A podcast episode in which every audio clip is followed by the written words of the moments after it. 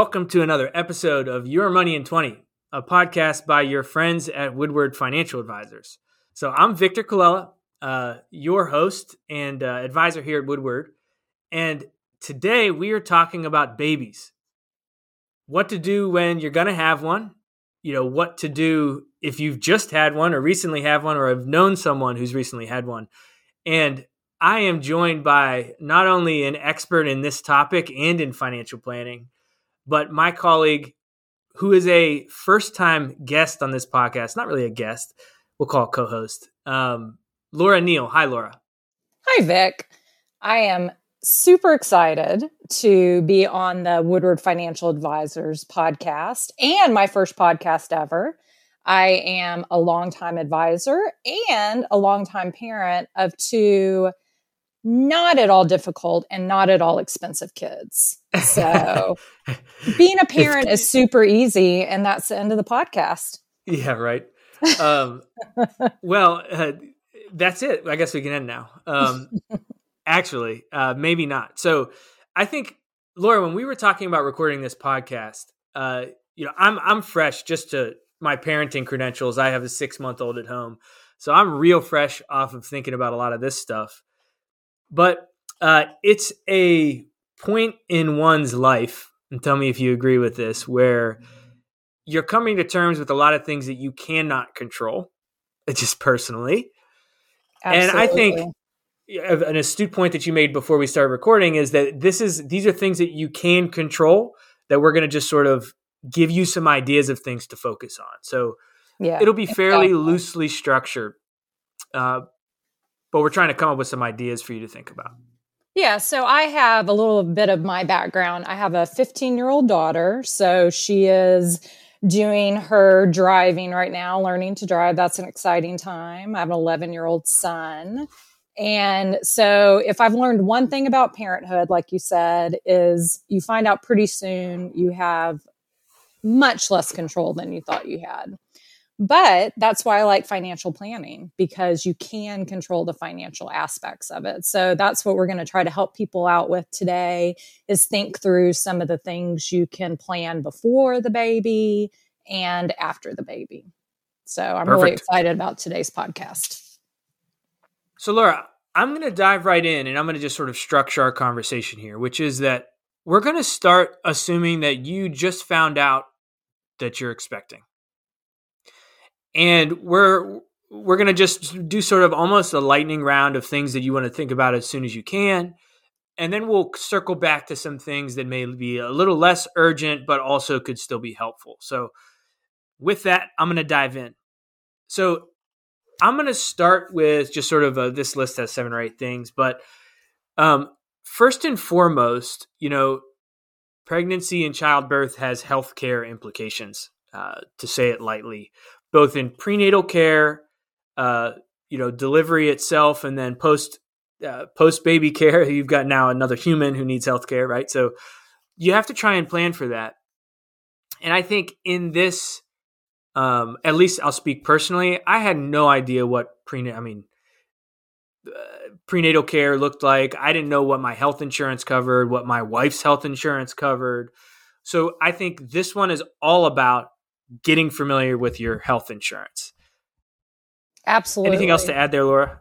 Well, I know that, you know, I've been on several different forms of life insurance, whether or health insurance, excuse me, whether it be with a large corporation or with smaller ones. So I think the first thing to figure out, if you haven't already figured out, is is your insurance better or is your spouse's insurance better? And that's a good thing to figure out before even the prenatal care begins to figure out yep. whose insurance should you be on. Yeah, and, and, just some things that you may not have thought about before. You know, do you want a doula? You know, is a doula covered under your insurance? A lot of times they aren't, but there are free options and there are private doulas. So think about that piece. You know, is physical therapy something that that is if you want to be proactive as it relates to that? You know, is that covered? Is it not covered? And when you're evaluating your insurance, just try and figure out which ones are best there. And that's right. insurance for mom most of all. Yeah.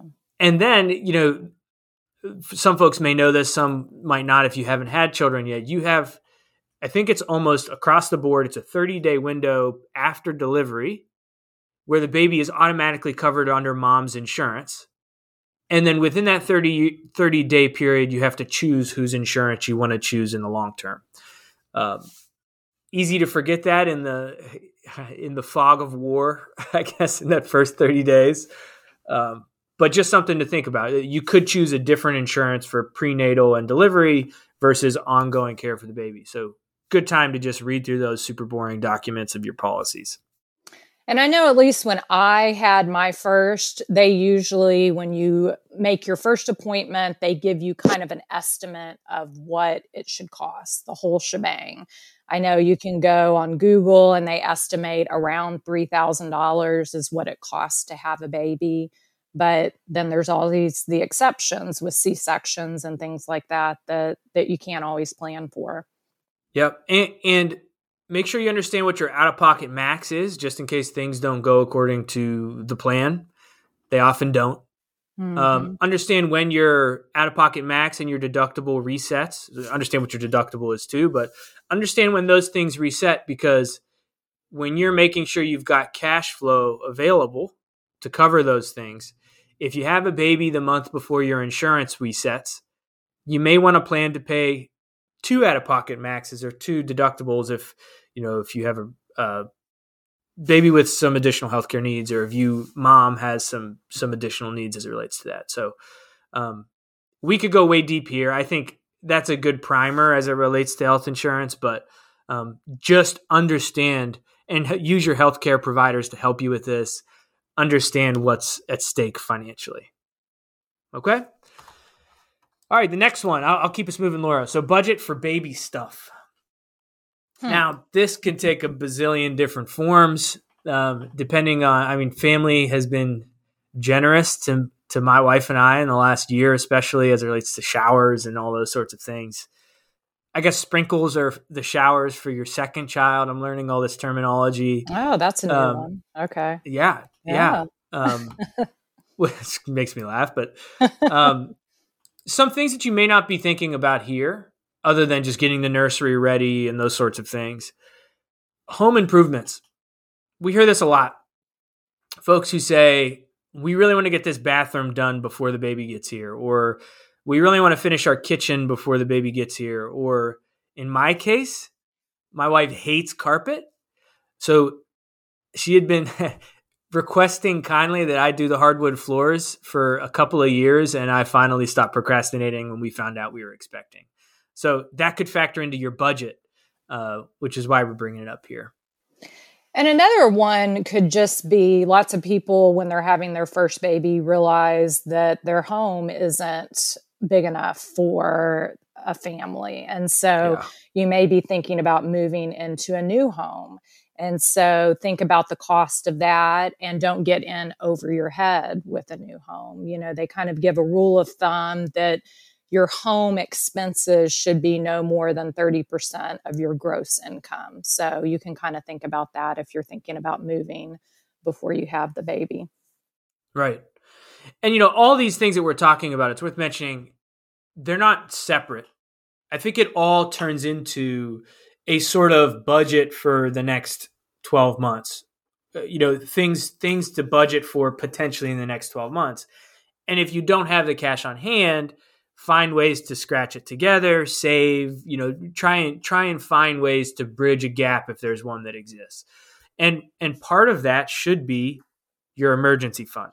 So folks have seen a rainy day fund, emergency fund, basically it's cash that you're setting aside in a safe place just in case something unexpected happens. So that could be unexpected health care, could be your roof gets blown off, Okay, that's a weird one uh, off the top of my head. well, I'm in Texas, so that's not that weird. okay, uh, I'll be validated there. Um, or uh, you know, your car breaks down, or you know, name the thing that you don't expect that you need to pay. You lose a job, you lose a source of income. Right, right. Ordinarily we tell folks three to six months of expenses is a pretty good place to start. Now, whether you're on the three side or the six side or more or less, depends upon a lot of things. Your working situation, are you single or dual income household? a lot of things go into it, but if you're still working on building that emergency fund, so you've been gradually saving to build it up to twenty thousand dollars, for example, uh, it it takes the stakes a little higher to in- introduce a new human into the equation. So maybe prioritize that as much as you're prioritizing uh, remodeling your bathroom, just as an example. Um, anything to add on that one, Laura? Yeah, you know, so my situation when I had my first is I made the decision to stay home. And so we knew that, you know, going into it. And so we were a two income family and we made the decision to day one when I found out I was pregnant to start living like we were a one income family because we knew that was going to be our reality in nine months. And so that gave us the opportunity to not only see what that felt like, but then build up our emergency fund. So that's not everybody's situation. Some people are going to, uh, most are going to continue working. But if you continue working, what do you have? You have childcare cost. Yep. And I can yeah. speak to that one recently, right? Which is, it's at least in our area in the research triangle, you know, Raleigh, Durham, Chapel Hill, getting into daycares is a nine month process, which doesn't sometimes longer. They have wait lists. So for us, we we were doing daycare. We got on a wait list seven months before our due date. Really, and it wow. worked out. Yeah. Uh, because we were able to delay getting into starting daycare for a few months because of our maternity and paternity leave, which is something else you need to make sure you understand. But um, come up with some child care plan at least, uh, because sometimes you can't wait until the baby comes to figure that out if you have to get on wait lists or and, and often it was just 50 bucks to get on the list. You didn't have to decide everything but you want to keep your options open. Um and I, I just want to circle back to one thing and then we'll sort of move on laura which is that maybe you want to pay down some debt. So if you're talking about getting your monthly cash flow to a as low a point as possible you have some pesky student loans who are still around and you you may have the ability to pay some of those off and eliminate a monthly payment. Those types of things it's a good time to at least restart the conversation. Nothing's cut and dry but Absolutely. it's a good time to have the conversation again. Yep double income no kids. It, enjoy it while it lasts. Right. Well and, and put those dollars to good use. You yeah. know you could go out to you know uh, fancy restaurants and on vacations, and you should because that's going to be harder. Mm-hmm. But balance that with uh, putting some things in place that are going to make your financial life a lot easier when the baby comes. Sure. Um, okay. So, a few other things that we didn't cover in that first sort of list, which much of that had to do with budgeting and just sort of getting your cash flow in order. Um, one of those is insurance needs we're not really talking about healthcare insurance here. We're talking about life and disability. And this is its own podcast, so we're not going to go crazy here. But basically, uh, if you don't have life insurance beyond small policies that you may have through work, and you have either unequal incomes or a single income household, especially if you're shifting to a single income from a double income, or if you just need some insurance in place because if if something happens to one of you and you have a baby well that really changes the situation. It's harder to make sacrifice as a single income now after you know your spouse passes. So getting some insurance in place often at this time in your life it's pretty cheap. If you get 20 30 year term you know you can get coverage for relatively inexpensive. Do it. Don't procrastinate it anymore I actually have a funny story, Vic, about getting life insurance because we both got our first life insurance policies when we had our first baby. And as you know, you have to get a health um, uh, check. Uh, yeah. Health, thank you. Health screening. And so uh, my first one came 10 days early, and she came on the day that my health screening was due for my life insurance policy. And so I was in labor, and I called the life insurance uh, lady and said, I'm going to have to reschedule. I'm about to go to the hospital. And she was just like, I can't believe you called and uh, actually took time to reschedule. So, yeah, make sure you do that well in advance. I hope they gave you a good premium. Uh, yeah, for, for yeah, your dedication. I'm still paying it. and I'll I'll say the often forgotten, uh, uh, you know, uh, sister or brother to life insurance is long term disability insurance. This one is as important or more important than life insurance, and it, it pays if you have sort of a long term disability that makes you unable to earn income. That's more likely when you're, let's say, 35 years old. That's more likely to occur than is you're, you know, dying at, the, at that age. So, right. trying often folks get this coverage through work, but make sure if you have it available to to pull the trigger you know it's easy to procrastinate when it's two young healthy people for life insurance and long-term disability but now's the time to stop the procrastinating and I'll, I'll add one thing in the similar vein and again we're not going to go deep here which is if you don't have basic wills guardian uh, you know wills guardianship you know healthcare powers of attorney healthcare you know living wills those sorts of things you know ideal if you do it before you have the baby Mm-hmm. That didn't happen for me and my wife. Uh, yeah, we had we made sure our beneficiaries were all in order, right? So if something happened to one or the other of us, that the money was still going to go the right places. But definitely put that on the list after the baby comes if you can't get to it beforehand, because at least you have to choose your guardian for the baby if something happens. Yes, at the absolute minimum, and that yes. doesn't have to be a long process. Yeah, I agree. And then sometimes a few years down the line, you decide to change the guardians, and that's okay too. Right. Yeah. Don't make the inability to decide who holds you up. It's easy mm-hmm. to change if you need to. Um, mm-hmm. So, absolutely bump that up towards the top of the list. So, we have two more quick ones in the next minute or so. So, one being consider starting a 529 or UTMA plan. Mm-hmm. Alex and I recorded a couple of episodes on education planning before. We're not going to go into it now, but once you have a child, sometimes either you or generous family members are saying, How can we contribute to a college fund? It helps to have one in place. Absolutely. So I think that's all we say about that because it's such a deep topic. Um, but this last one, Laura, I think is close to both you and my heart here in recent days for me at, le- at least. But you know, you're going to have less time with a baby. Is that fair? I think that's a fair assumption, Vic. Yeah. it's been my reality. yep. So, you know, I, I was always very stubborn about outsourcing things around my house. So it's like someone coming to clean or having a lawn care service. And, you know, if you have the financial means, and not everybody does, right? So this is uh, going to be a subset of people who are listening who f- feel like they have the extra cash to do this, but um, we started to to have someone cut the grass and occasionally have someone come in and clean our house, and it has been the best money we've spent in a long time.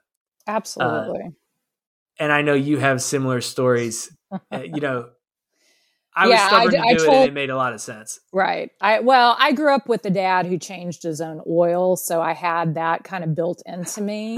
right. And so there's a certain amount of guilt that went along with hiring. But um, when I was seven months pregnant, I hired my first house cleaner for just to get through the rest of my pregnancy. And uh, 15 years later, it's still working out for me. So I, I highly recommend that. Yeah, and you know that goes for your financial life as well so many folks look to get some financial help either from a tax preparer, you know, say goodbye to TurboTax maybe, or um, a financial advisor. You know, it takes time to stay on top of your finances, and if you have less of it, now may be the time to investigate ways to to outsource it. Yeah, I mean, we say financial planning is for everyone, and when we say that, we mean it because when I had my second, and my second one was about a year old, I realized that I had not looked at my own financial accounts in probably a year because I was still staying at home at this point. And so I contacted uh, an old colleague of mine to see if he would manage my accounts. And he said, I have a better idea. How about you come to work for me? And that's how I got back my foot back in the door of the financial planning business. Well, I can't think of a better way to end Laura, thank you. I hope this has been helpful for those listening, uh, and uh, we'll look forward to the next one. Thanks, Vic. I enjoyed it. Thank you for listening to another episode of Your Money in 20, the podcast by your friends here at Woodward Financial Advisors. We hope you enjoyed it. Now, if you'd like to continue the conversation, you could find us on the web at woodwardadvisors.com and as a firm on both Facebook and LinkedIn. There's a link to those pages at the bottom of our website. You can also find us all as individuals on both Twitter and LinkedIn. Now, we love receiving listener suggested topics, so if you have a topic you'd like to hear more about, please hit the Let's Talk link at the top of our website and submit a message with podcast in the subject line. Thanks again for listening, and talk to you next time.